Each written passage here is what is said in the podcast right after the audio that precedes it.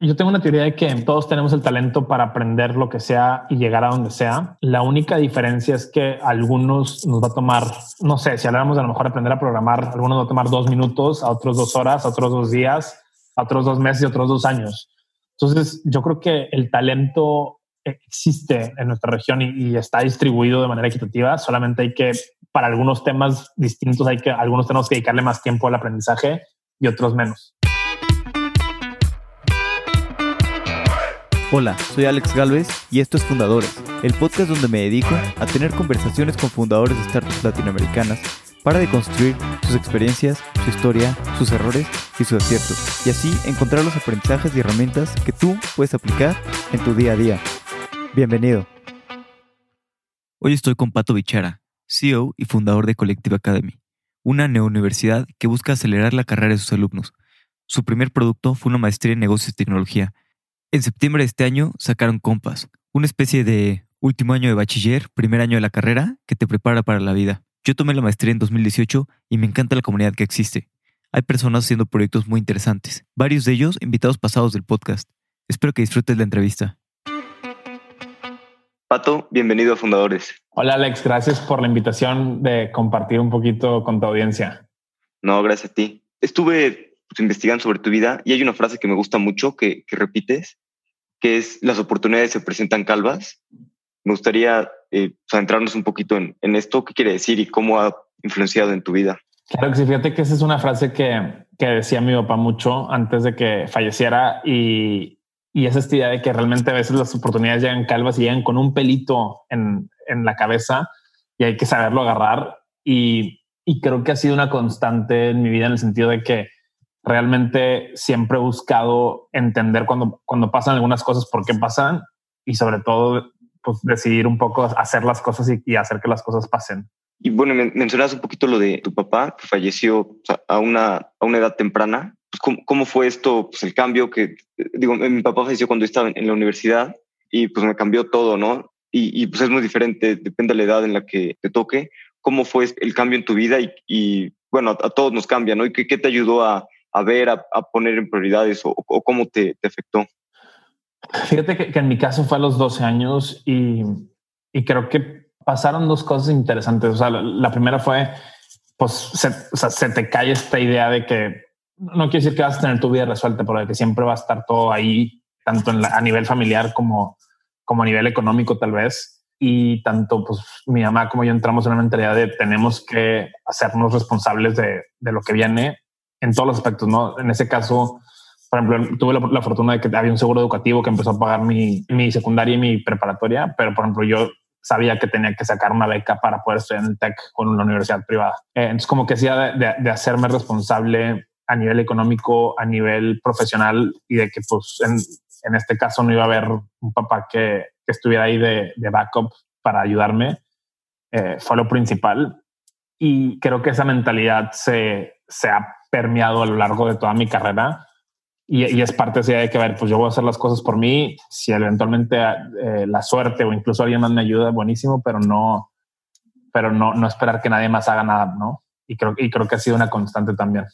Sí, por ejemplo, entraste al Tech, ¿no? De Monterrey, después para estudiar conseguiste una beca. Después, ¿cómo fue que viste la oportunidad de irte a Atlanta, a Georgia Tech? Y llegando allá, pues es muy diferente, ¿no? El sistema educativo y todo. Aquí la verdad es que, por desgracia, la educación, incluso en las escuelas top de aquí, que no son tantas, deja mucho que desear y aprendemos de manera muy pasiva, ¿no?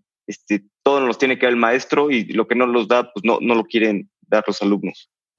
Sí, fíjate que, o sea, estando en el Tech, la verdad es que no era tan fan de todos mis maestros. Era muy fan de algunos maestros, pero había unos que simplemente me estaban leyendo slides. Y como que yo decía, estamos aquí todos perdiendo el tiempo y en algunos casos el dinero, que por mi beca yo no estaba perdiendo tanto dinero. Y empecé a ver opciones de irme al extranjero porque yo sentía que podía estudiar en algo mejor y algo que me retara más personalmente. Vi la opción de estudiar en Georgia Tech, que era la mejor universidad de mi ingeniería, que era ingeniería industrial.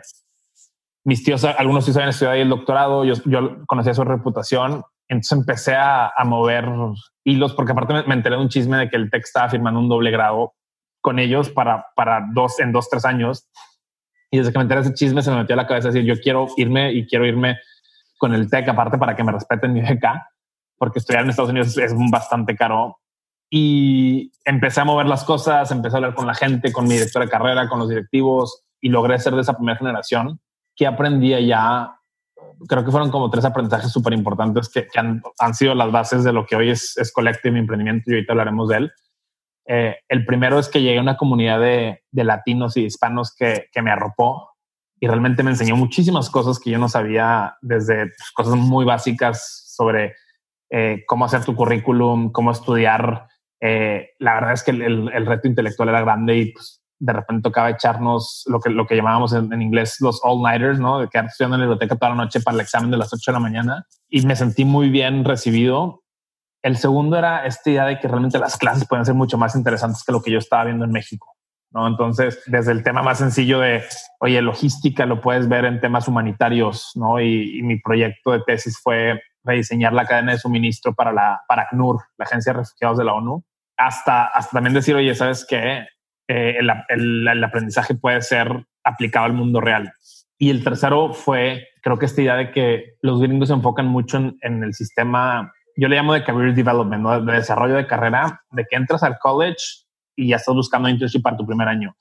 Y así internships sucesivos hasta que terminas pues, con una oferta full time. Y yo, aunque sí tuve algunos trabajos en la carrera acá en México, realmente no tenía esa mentalidad. Entonces llegué, por azares del destino, conseguí un internship en Nueva York con Goldman Sachs, que es uno de los principales bancos de inversión. Y como que eso sí me abrió muchísimo los ojos. Y bueno, ya una vez regresando a México, apliqué a consultoría y entré a Bain & Company. Y después de Bain, digo, sé que consultoría es una superescuela. En específico, Bain me encanta la filosofía que tiene, ¿no? De hacer las cosas, de arremangarse y trabajar ellos, ¿no? Ya saliendo de Bain, fundaste Impacta, ¿no? Que es una consultoría para non-profits. Sí, fíjate que de hecho Impacta la fundé dentro de Bain. Ok. Entonces siempre digo que fue mi primer emprendimiento, pero realmente fue mi primer intraemprendimiento.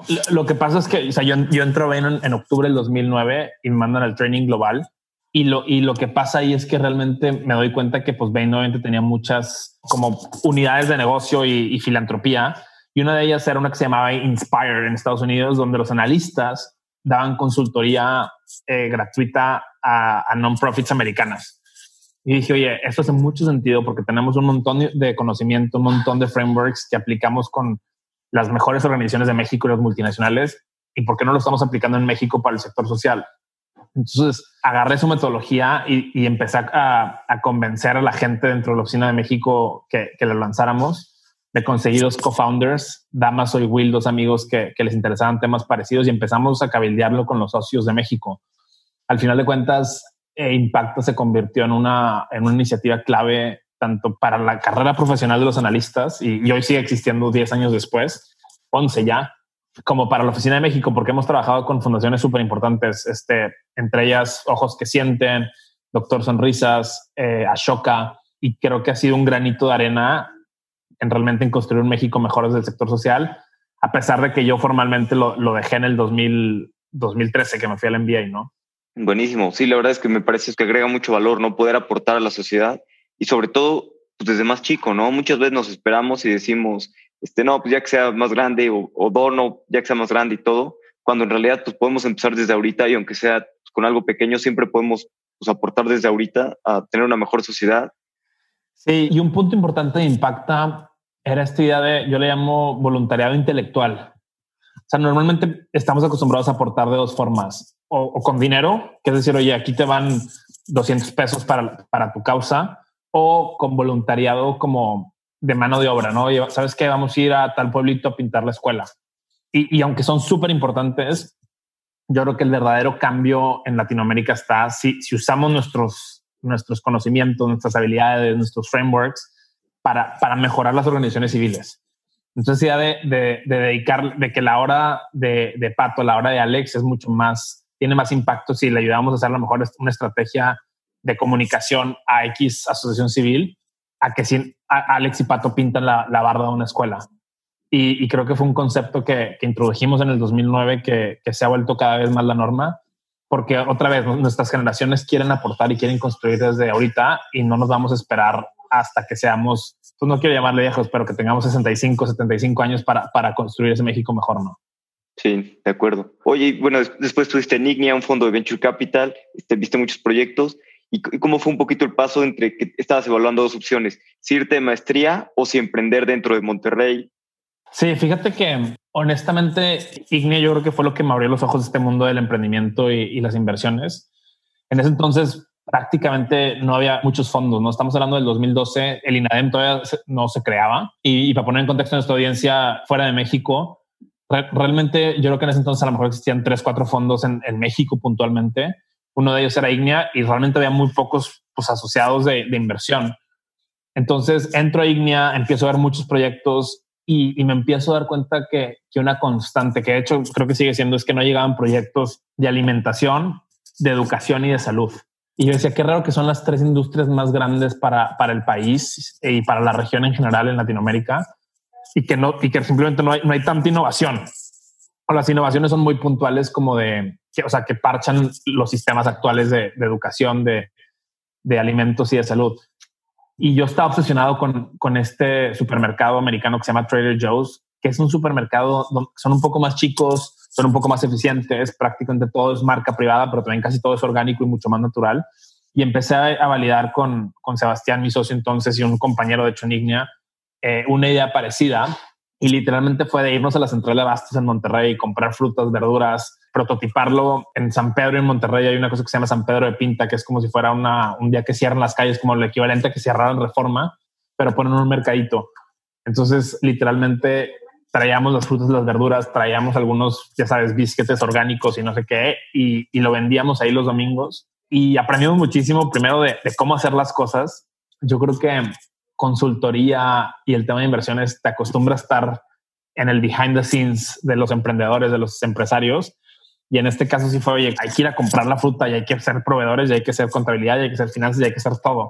Aprendí muchísimo de eso y llegamos al punto donde dijimos, oye, hay una gran oportunidad. Estamos hablando del 2012, ¿no? De construir una tienda saludable, positiva en México. Pero en ese entonces, hasta, como bien se está aplicando el MBA, y de repente llegó un punto donde dijimos, ok, o sea, es una de dos. O rentamos el local y abrimos la primera tienda, o Pato se va al MBA, porque mi socio realmente no lo quería hacer solo.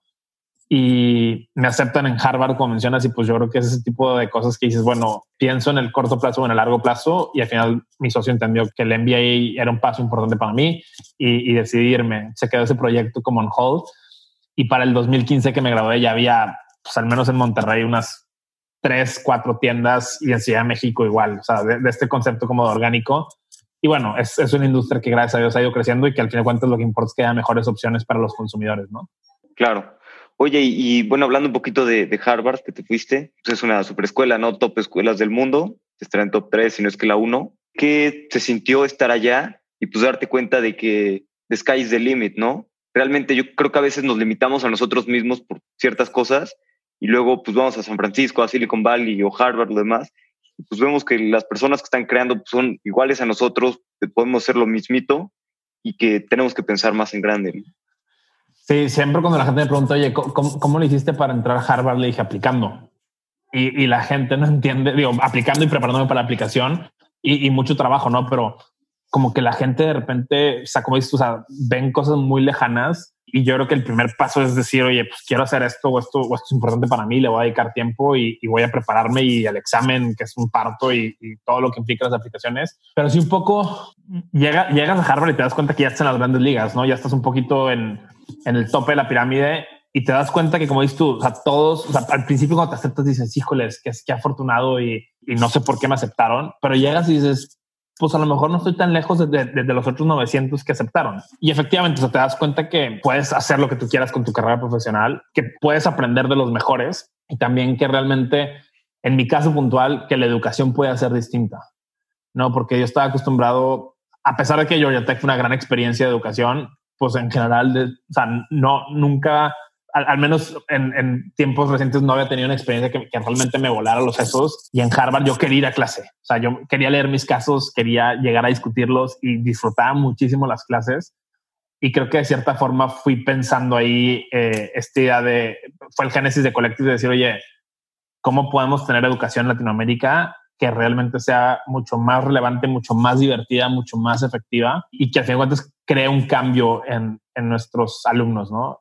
Y al fin de cuentas creo que Harvard fueron las bases para eso, además de que hay que reconocer que estas ideas ambiciosas que están cambiando el mundo, como en mi caso puntual, crearon universidades de cero, pues a veces requieren de un poco de pedigrí para decir, oye, o sea, si llega un güey random y te dice, estoy creando una universidad de cero, y dices, este güey es un idiota. No, pero si te dicen, tristemente, y esto no es algo que estoy de acuerdo con la forma en que funciona el mundo, pero si dicen, hay un güey graduado de Harvard creando una universidad de cero, dices, ah, este güey está interesante y trae algo bueno. Sí, te abre muchas puertas, la verdad. Exactamente. ¿Y cómo fue entonces ahí que empezó a nacer, pues, el proyecto de Collective? ¿Ya traías inquietudes en educación? Pero, pues, ¿por qué empezaste a pensar ya en algo más serio y armar algo? Fíjate que desde que estaba en Bain me hice yo como esta idea de que coachaba a mucha gente y mentoreaba a mucha gente en temas de carrera. Y durante el MBA lo seguía haciendo, pues, como por hobby. O sea, literalmente disfruto mucho que la gente, ayudar a que la gente se enfoque en su carrera, ayudarles a hacer su currículum. Y algunos detalles puntuales que realmente se vuelven, pues, son pequeños cambios que le ayudan mucho a la gente. Y durante el segundo año del MBA, que tienes un poquito más de tiempo, literalmente empecé a hacerlo para amigos de amigos. Entonces, una cosa es que tú y yo seamos amigos y que me digas, oye, Pato, échame la mano con esto porque estoy aplicando a tal lugar. Y otra cosa es que me digas, oye, Pato, puedes hablar con mi primo que está perdido, se está graduando y no sabe qué hacer. Y aunque lo hacía con mucho gusto, de repente dije, creo que hay una oportunidad muy fuerte de hacer como un centro de vida y carrera para Latinoamérica, porque las universidades mexicanas no lo estaban haciendo. De ahí, uno de mis mentores, que es un profesor, Roberto Charvel, un profesor mexicano que en Harvard, que es un inversionista también en San Francisco, me dice, oye, Pato, esa idea que traes suena muy parecida a la idea que trae un amigo mío, los voy a presentar. Y long story short, me presentó con mi socio y cofundador, que es Fernando Fabre, que él estaba en Endeavor en ese entonces. Y lo que me dice Fernando, me dice, oye, Pato, me contaron lo que traes. Yo tengo una idea muy parecida, que es cómo aceleramos a los jóvenes y el talento en Latinoamérica. La única diferencia es que tú les quieres ayudar al final de su carrera profesional a que hagan su currículum y se enfoquen y busquen chamba, y yo quiero repensar los 4 años. Y como que realmente nunca me había puesto a pensar en esa idea de que, oye, todas las industrias se están reinventando, todas las industrias se están cuestionando, pues, cómo es el futuro, y nadie se estaba cuestionando cómo es la universidad del futuro. Se me hizo súper interesante, fui, le piché la idea al dean de la Escuela de Harvard, le encantó y me dio como un pre-angel money, que fue más un grant, literalmente de $6,000. Y dije, me gradué y me puse 100% a investigar el mercado y entender un poco por qué no, nadie había creado una universidad desde cero a lo mejor en 20, 30 años en la región. ¿Y cuál fue el primer paso? Ya que tenías este grant y dijiste, bueno, ahora sí, pues, va en serio, voy a hacer. ¿Qué fue lo primero que decidiste hacer? Fíjate, siempre hablo de esa famosa hoja de papel y a lo mejor al rato se las incluimos en las notas del show para que la vean, pero literalmente agarré una hoja de papel y dije, ok, ¿qué necesito para tener una universidad? Necesito profesores, necesito alumnos, necesito un espacio que puede ser físico o virtual y necesito un currículum. Y dije, me voy a enfocar en esas 4 cosas, a entenderlas mejor y a ver exactamente qué queremos hacer puntualmente. En el tema del currículum me quedé unos días al graduarme entre Boston y Nueva York, estuve hablando con personas expertas de EdTech y el futuro de la educación y el trabajo. Luego, ahí fue donde me di cuenta que creo que el principal diferenciador tendría que ser que nuestro currículum tendría que estar alineado a las necesidades de las empresas y de las startups en Latinoamérica. Entonces, regreso a México y me pongo la tarea de entrevistar a 50 directivos, CEOs, Chief HRs, Chief People Officers, para entender qué talento nos estaban encontrando. Porque ¿qué pasaba? Y ahora vámonos del lado de las empresas. Teníamos 2 tipos de empresas. Uno era las de tecnología. Teníamos a Google llegando a México, a Facebook llegando a México, a Twitter llegando a México, que no encontraban el talento directivo y gerencial para abrir sus oficinas. Y por otro lado, las multinacionales, los Bimbos de este mundo, los Cemex de este mundo, que se estaban reinventando y tampoco tenían el talento necesario como para poder hacer esos cambios, ¿no? Sobre todo en todos estos temas de transformación digital. Entonces diseñamos una licenciatura con el input de estas 50 entrevistas, que la verdad es que siempre digo que probablemente sea la licenciatura más hermosa de la vida que nunca exista, porque está en nuestro drive y ahí está como un proyecto. Pero al final de cuentas nos topamos con pared con la SEP, que es el Ministerio de Educación aquí en México, Y realmente lo que pasa es que la SEP nos dice, oye, pues muy fregón tu currículum, muy fregón que quieras que practitioners o mentores, líderes de la industria den clases, pero pues eso no te lo puedo acreditar porque no tienes un campus, porque estos mentores no tienen maestrías y doctorados todos, y porque el currículum no lo puedes estar actualizando cada que tú quieras como si fuera software. ¿Y cómo fue un poquito aquí este momento en el que te topaste con pared y oye, quiero hacer esto, ya muy animado, y de repente pues el primer golpe, ¿no? Como que sales, aparte pues viniendo de Harvard, creyendo que pues, todo en la vida pues, va a avanzar, no sé qué, y pues, primer pared y pues esto no se puede hacer. ¿Qué sentiste en ese momento? ¿Qué sentí? O sea, pues fue como que cañón, la vida no es tan fácil y claramente son universidades cero, no es tan fácil. Y a pesar de que a lo mejor esa primera semana como que fue de que ahora qué vamos a hacer, porque hay algo que pasa en licenciatura y es que los papás casi siempre apoyan la decisión y en ese proceso, pues el papá en muchos casos paga de alguna forma. Entonces, si no estábamos acreditados, no íbamos a poder lanzar este producto. Sin embargo, pues decidimos como siempre buscar el cómo sí y empezar a ver alternativas. Una muy interesante que vimos regresando con los Chief HRs y Chief People Officers fue qué pasa si le damos estos temas de negocios, tecnología, habilidades de vida a nuestros high potentials que están en la empresa, están inquietos y como que no se ubican y en muchos casos creen que la respuesta es como renunciar. Y entonces en ese proceso literalmente decidimos probar si había un nicho de mercado para una...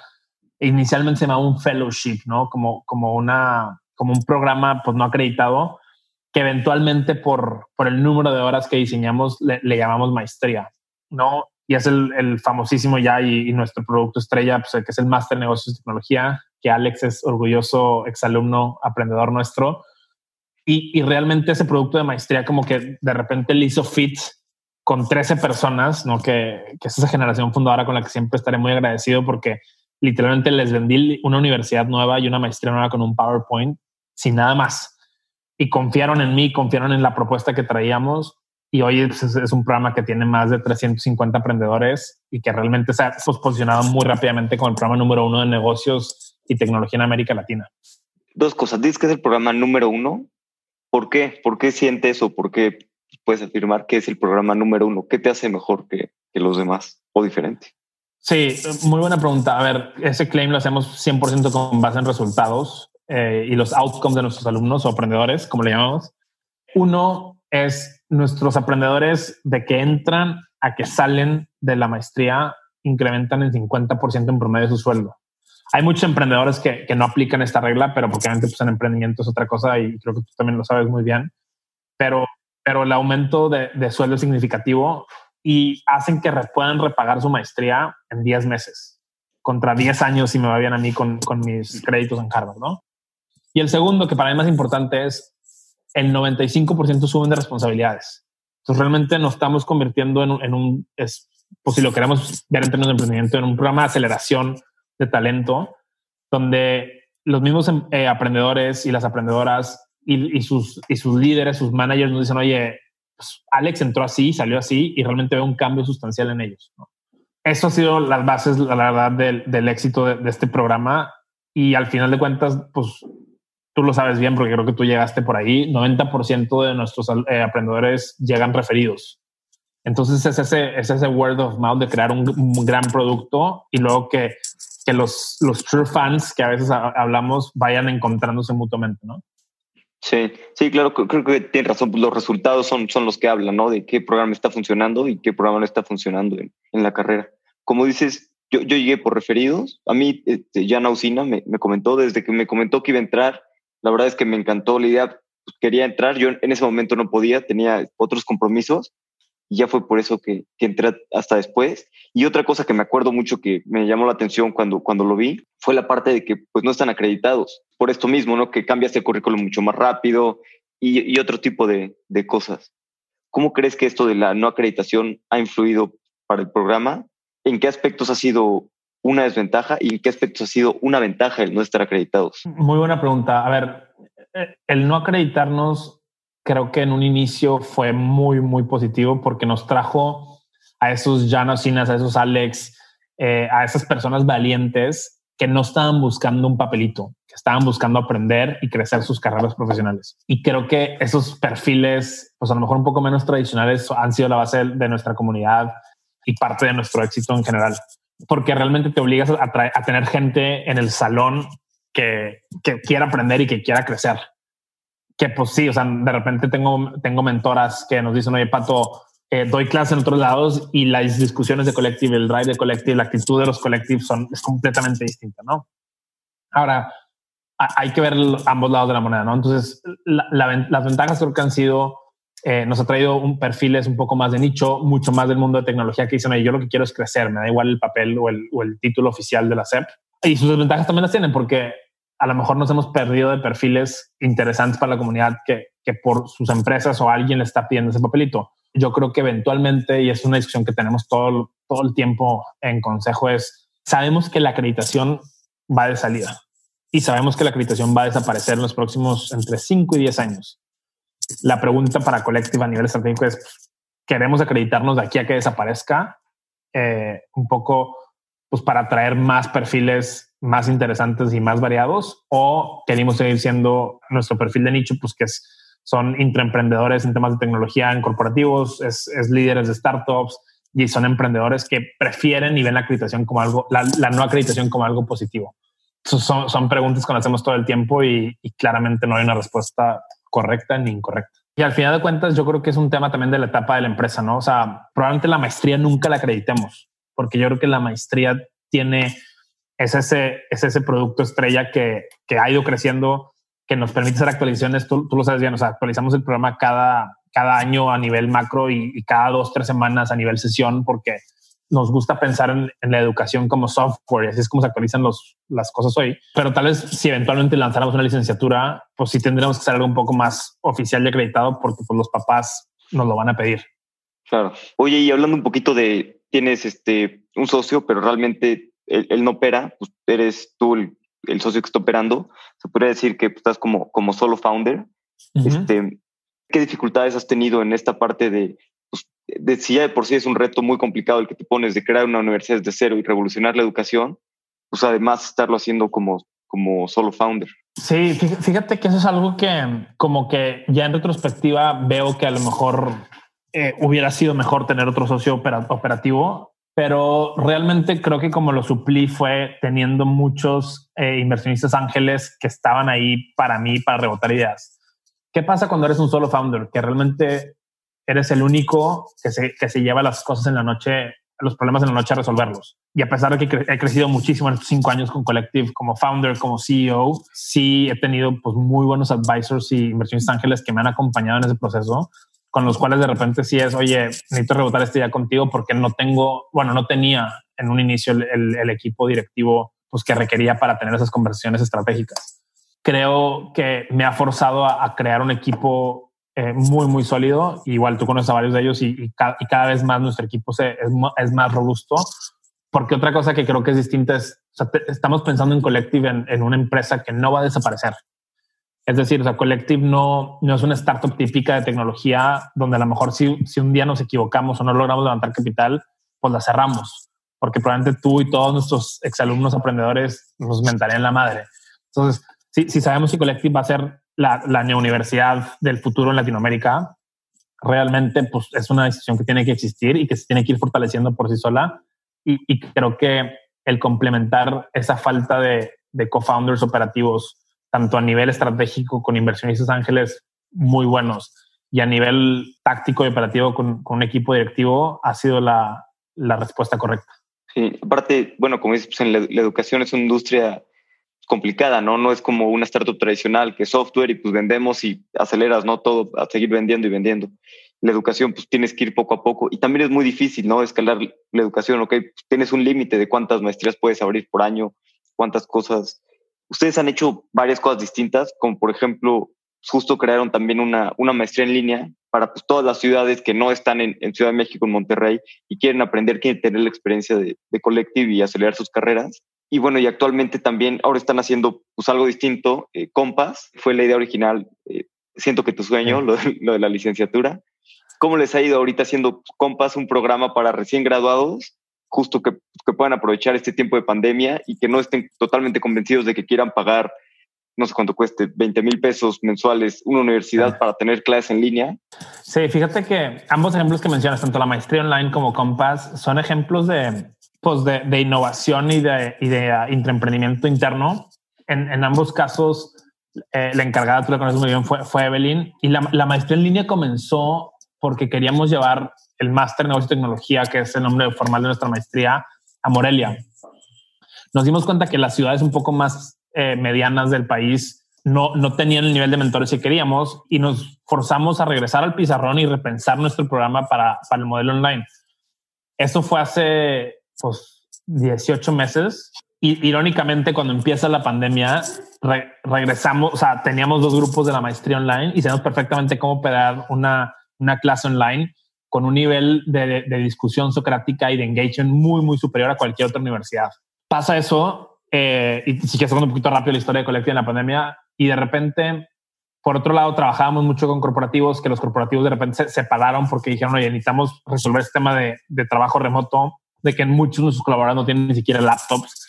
Y entonces en ese proceso nos dimos cuenta que parte del equipo de Enterprise iba a estar con menos chamba de lo normal, ¿no? Chamba es como decimos trabajo en México. Y yo pensé justo que era un buen momento de acelerar innovaciones que teníamos en el mapa de producto para principalmente el año que entra.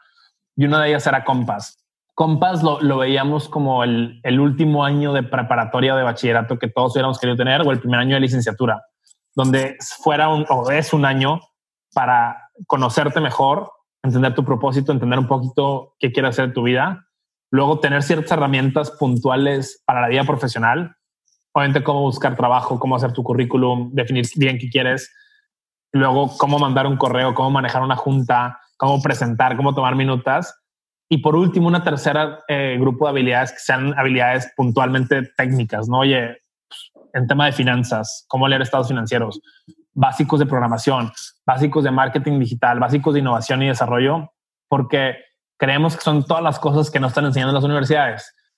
Entonces, como por abril nos empezamos a dar cuenta que muchos papás se estaban cuestionando si pagar los 20, 25 mil pesos o los $1,000 al mes por las clases en línea.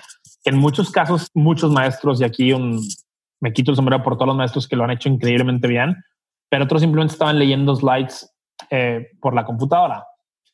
Y en eso dijimos, ¿sabes qué? Creemos que es momento de lanzar este producto al mercado, y sobre todo porque vamos a poder encontrar a esa generación fundadora valiente que pues de otra forma no se hubiera aventado a lo mejor en otro año, ¿no?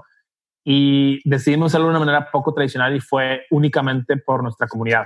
Es decir, no hicimos marketing abierto porque queríamos encontrar a esos 20 aprendedores jóvenes que realmente quisieran estar con nosotros. Al final tuvo bastante éxito el programa. O sea, aplicaron como 125 perfiles, aceptamos a 20 y bueno, empezó hace un par de semanas, ahorita en septiembre, y estamos impresionados con el programa. O sea, creo yo que es un programa que va a venir a cambiar la idea de que la educación superior tiene que ser 4 años. La idea es darles esas herramientas que platicamos ahorita este semestre, de septiembre a diciembre, y que de enero a mayo hagan un internship en alguna empresa de tecnología. Y realmente creo que va a ser pues un verdadero game changer en el tema educativo en Latinoamérica, porque además ya tenemos alumnos de otros países, incluyendo, por ejemplo, Venezuela, Chile, Colombia, entre otros, ¿no? Buenísimo. Sí, qué padre que tenga también alumnos de otros países. Y la verdad es que me hubiera encantado a mí, pues saliendo de la carrera, tomar algo así, ¿no? Realmente pues que te ayudara a darte cuenta de en dónde estás parado en tu vida, todas las oportunidades que tienes y cómo tienes todo el mundo, ¿no?, por delante, y simplemente es cuestión de enfocarte, saber hacia dónde quieres ir y pues trabajar y mejorar. Sí, y yo creo que hacia allá va esta mentalidad aprendedora de la que tanto hablamos en Collective, que es simplemente decir, oye, tú tienes que ser responsable de tu propio aprendizaje y hacerlo de por vida. Entonces, empezar a los 17, 18, como están estos jóvenes, es súper emocionante. Oye, regresando un poquito a la parte de la maestría en línea, porque me gusta bastante pues, lo que dices, ¿no? En ciudades medianas igual no puedes conseguir los mentores que te gustaría y tener la calidad del programa como sería. Y pues haciendo un buen programa en línea, puedes llegar a mucha gente que antes no llegaría, ¿no? Tanto ciudades chicas como otros países. Pues después de que ya han llevado esto 2 generaciones, me parece, pues, ¿qué aprendizajes les ha dejado, pues, el crear este producto totalmente en línea y hacia dónde quieren llevar esta parte de Collective? Muy buena pregunta. A ver, eran 2 generaciones en un inicio que de repente con la pandemia se volvieron 10, porque en 5 días de marzo transicionamos a las otras 8 al modelo en línea. Y bueno, muchos aprendizajes. El primero yo te diría es que la magia de Collective, que es que tú tengas contenido curado de las mejores universidades del mundo y mejores organizaciones, tengas mentores, líderes de su industria y que tengas casos prácticos, pues pasa bastante bien igual en línea. No es la misma interacción por el tema de que, pues, a lo mejor llegas antes de la clase y cotorreas con tus compañeros, como fue tu caso presencial en Ciudad de México. Luego en el break ves algo y luego se van a cenar. Pero hemos logrado replicar nuestro modelo pedagógico de una manera activa bastante buena. Otra cosa que fue muy positiva es que nuestro modelo, nuestra maestría en línea estaba diseñada para cuando nuestros aprendedores trabajaban no en línea. Es decir, nuestros aprendedores de Morelia, Guadalajara, Puebla tenían trabajos normales. Entonces, llegar a clase en Zoom a las 7 de la noche, pues era emocionante. Cuando ahorita en la pandemia, pues llegan a clase de 7 en Zoom, pero llevan todo el día en Zoom. Eso obligó al equipo de producto a todavía repensar más las discusiones para lograr que fuera 10 veces mejor la clase y que realmente a las 7 de la noche te quieras conectar a un Zoom más, ¿no? Entonces, ha mejorado mucho nuestro, pues, calidad del producto. Y realmente creo que en términos de pedagogía y de enseñanza estamos, pues, no sé si 10 veces, pero muchas veces por encima de cualquier universidad en Latinoamérica y al nivel de Harvard, de Stanford, de MIT, de Wharton, porque nos estamos comparando continuamente con las experiencias que ellos están dando en línea, ¿no? Entonces, han sido aprendizajes muy positivos. E incluso abiertamente te lo cuento. O sea, nos hace cuestionarnos si a lo mejor tenemos que pensar que los programas van a ser en línea, pero crear estas comunidades locales que puedan interactuar de manera presencial, pues a lo mejor no 2 veces a la semana, pero sí 2-3 veces al mes. Entonces, creo que esa parte es una pregunta abierta del futuro de Collective, pero nos emociona mucho tener el impacto y lograrle llegar a todas estas ciudades y países, porque no son nomás ciudades, ¿no? Donde realmente no hay educación de muy alta calidad y muy relevante en el mundo actual. Me encanta, y me encanta, ¿sabes qué? Que te compares con Harvard, Stanford, MIT, porque así debe ser, ¿no? Si quieres el mejor, hay que compararse con el mejor. Debemos de dejar de pensar local y pensar más globalmente. Algo que me encanta de Collective, y la verdad es que fue de las razones que a mí me convencieron en lo personal a entrar y meterme al Master in Business and Technology, es la comunidad que existe. Muchos emprendedores, simplemente gente queriendo hacer más, ¿no? Buscando hacer más. Un poquito, 2 cosas aquí.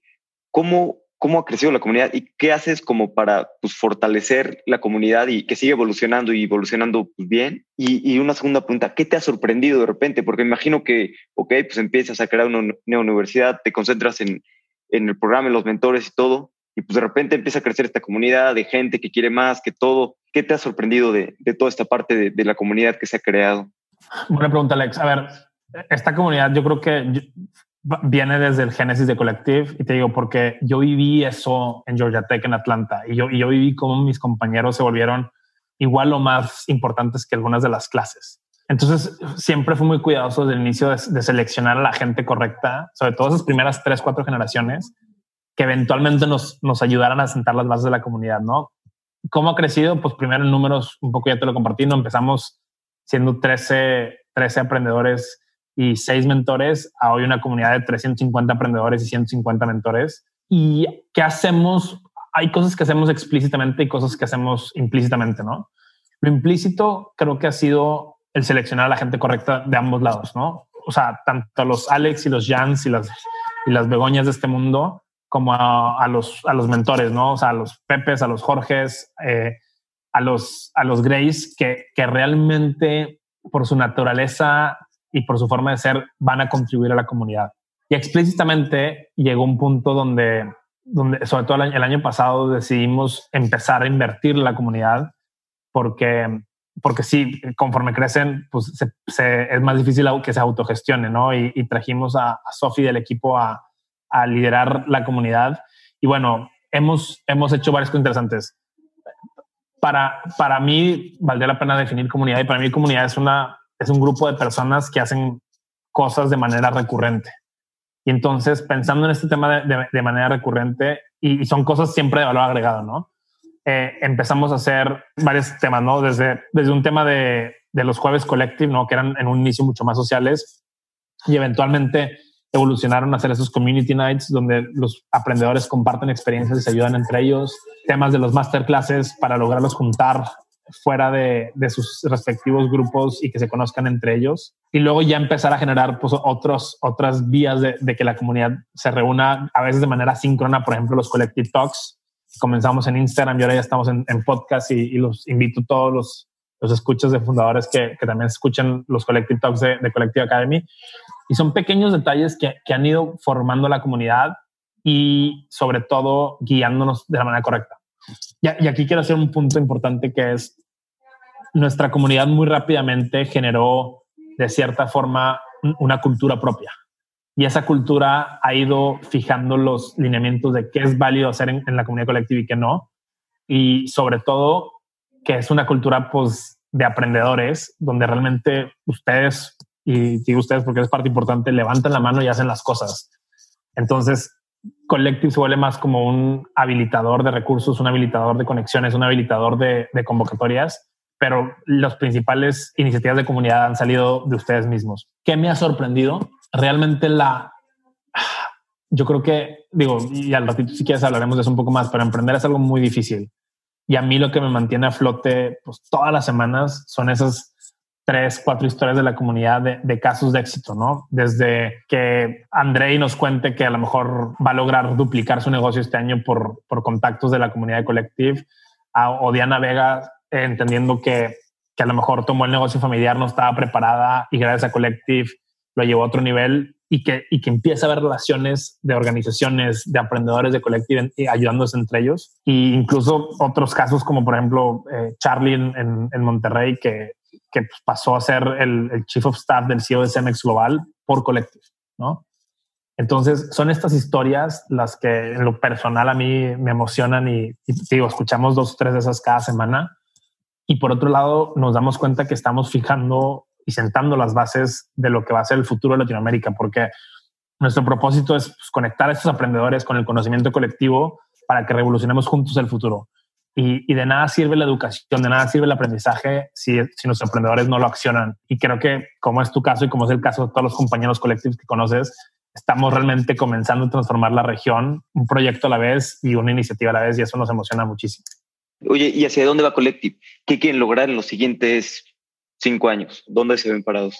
Mira, Collective es y va a seguir siendo la universidad del futuro de América Latina, ¿no? Nosotros le llamamos de universidad porque nos diferenciamos de algunas formas, entre ellos un enfoque en la experiencia del alumno con aprendizaje relevante, activo, un enfoque en resultados, de que realmente salgas con temas tangibles mucho mejor que como entraste, un enfoque en esta audiencia diferenciada, pues, que son jóvenes, tanto entre emprendedores como emprendedores en temas de negocio y tecnología, y un enfoque a escala, que es, somos habilitados por tecnología, queremos hacer la educación de calidad accesible, no tenemos campus, no tenemos profesores de tiempo completo, todas estas cosas. Collective va hacia allá, o sea, queremos llegar a toda la región, queremos realmente volvernos el referente del futuro de la educación superior en América Latina, y a su vez trabajar con los corporativos para ser el principal socio de todos los temas de aprendizaje y desarrollo, o learning and development, como normalmente se conoce, porque yo creo que mientras transformemos a los directores y los gerentes, y aparte de manera, por el otro lado, estemos creando las nuevas generaciones con programas como Compass y la maestría, creo que el futuro de Latinoamérica se ve muy prometedor. Sí, de acuerdo. Y necesitamos, pues, más cosas así, ¿no? Más universidades que estén enseñando diferente, que podamos tener más gente capacitada para que podamos tener mejores empresas y resolver los problemas de Latinoamérica. Exactamente. Pues vamos a pasar a la última parte, que es la serie de preguntas rápidas. Te hago una pregunta y tú contestas en 60 segundos o menos. Perfecto. ¿Qué libro me recomendarías leer este fin de semana? Uy, últimamente he estado leyendo un libro que se llama Insight de Tasha Eulich, y me encanta porque habla de que el skill más importante para un líder es el tema de autoconocimiento y autopercepción. Y yo creo que sienta las bases para un tema de liderazgo que igual, como bien mencionábamos, hace mucha falta en Latinoamérica. ¿Qué creencia o hábito has cambiado en los últimos 5 años que ha mejorado drásticamente tu vida? Tristemente no soy una persona de muchos hábitos y mucha estructura, pero digamos, el tema de la dieta lo tomé desde que, o sea, una dieta saludable lo tomé desde que me gradué de la maestría porque no tenía mucho tiempo de hacer ejercicio. Y ahorita recientemente en la pandemia he tomado el hábito del ejercicio y la verdad es que me ha ayudado muchísimo a mejorar como líder y entender que Collective no puede estar bien si el equipo no está bien y el equipo no está bien si yo no estoy bien. Entonces volverme a enfocar un poquito en mí y dedicarme algo de tiempo me ha ayudado muchísimo a que realmente la compañía y la comunidad salgamos mucho más triunfantes de la pandemia, ¿no?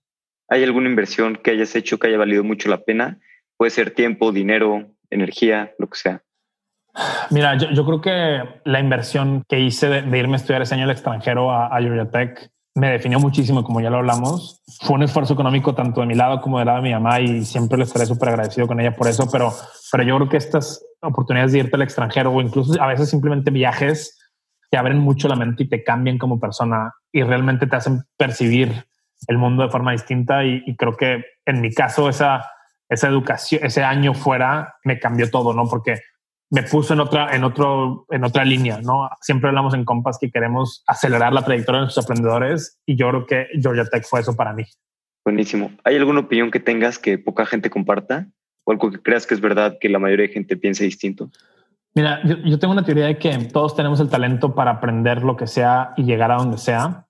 La única diferencia es que a algunos nos va a tomar, no sé, si habláramos de a lo mejor aprender a programar, a algunos va a tomar 2 minutos, a otros 2 horas, a otros 2 días, a otros 2 meses y a otros 2 años.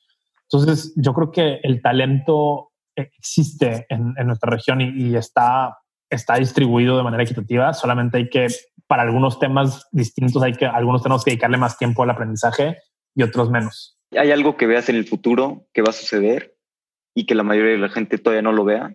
Yo creo que ya lo ven, pero es el declive de las universidades de manera masiva. Yo creo que en la región van a sobrevivir 10 universidades por país por tema de calidad educativa y todas estas famosas universidades patitos se van a cerrar porque claramente la pandemia está dejando muy claro que estamos viviendo otros tiempos y que no se están logrando adaptar ni las universidades, ni sus equipos directivos, ni los profesores. Entonces yo creo que ese declive de las universidades en los próximos 5 años y en muchos casos de la educación en general tradicional se va a acelerar mucho para el futuro. Sí, totalmente de acuerdo. Creo que las universidades, y ya se está empezando a ver pues, más en Estados Unidos que aquí, ¿no? Que muchas universidades empiezan a quebrar y demás. Si pusieras un mensaje en un billboard o en un espectacular para que todos lo vieran, ¿qué mensaje te gustaría poner? Yo creo que es esto que hablábamos que aprendí un poco desde que pasó lo de mi papá, que es hacerte responsable de tu propio aprendizaje. O sea, no esperes que nadie venga a ayudarte, que nadie venga a salvarte. Hazte responsable tú y decide tú mismo cambiar tu vida. Y no lo digo como hippie de manera coaching, pero sí, nadie te va a venir a ayudar si tú no te ayudas. Y creo que ese es un mensaje que quisiera poner en un espectacular.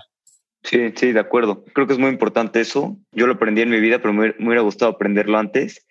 Y bueno, lo peor es que pues veo gente que todavía no se han dado cuenta de eso, ¿no? Que ellos son responsables de su aprendizaje y de su vida. ¿Dónde podemos saber más de ti, saber más de Collective Academy? Muchas gracias, Alex. Pues a la orden en nuestras redes sociales, @Collective Academy y en lo personal, @Pato Bichara. Igual los invitamos a conocer nuestros programas en www.collectiveacademy.com. Buenísimo. Pato, muchas gracias por tu tiempo. El tiempo es lo más valioso que tenemos. Siempre podemos hacer más dinero, pero no más tiempo. Muchas gracias, Alex. Gracias por la oportunidad de compartir con tu audiencia en Fundadores. Interesante plática con Pato. Naturalmente soy fan de Collective. Me encanta su nuevo producto, Compass. Me hubiera encantado tener un programa así saliendo de bachiller. Si te gustó este episodio, dale follow y déjanos una reseña en Apple Podcast. La Cacerola escribe contenido de mucha utilidad para cualquier emprendedor, invitados de lujo y una conducción amena y entretenida. Gracias, Cacerola. Nos escuchamos en 2 semanas. Cualquier feedback, ahí están las redes sociales y esas cosas. Hasta la próxima.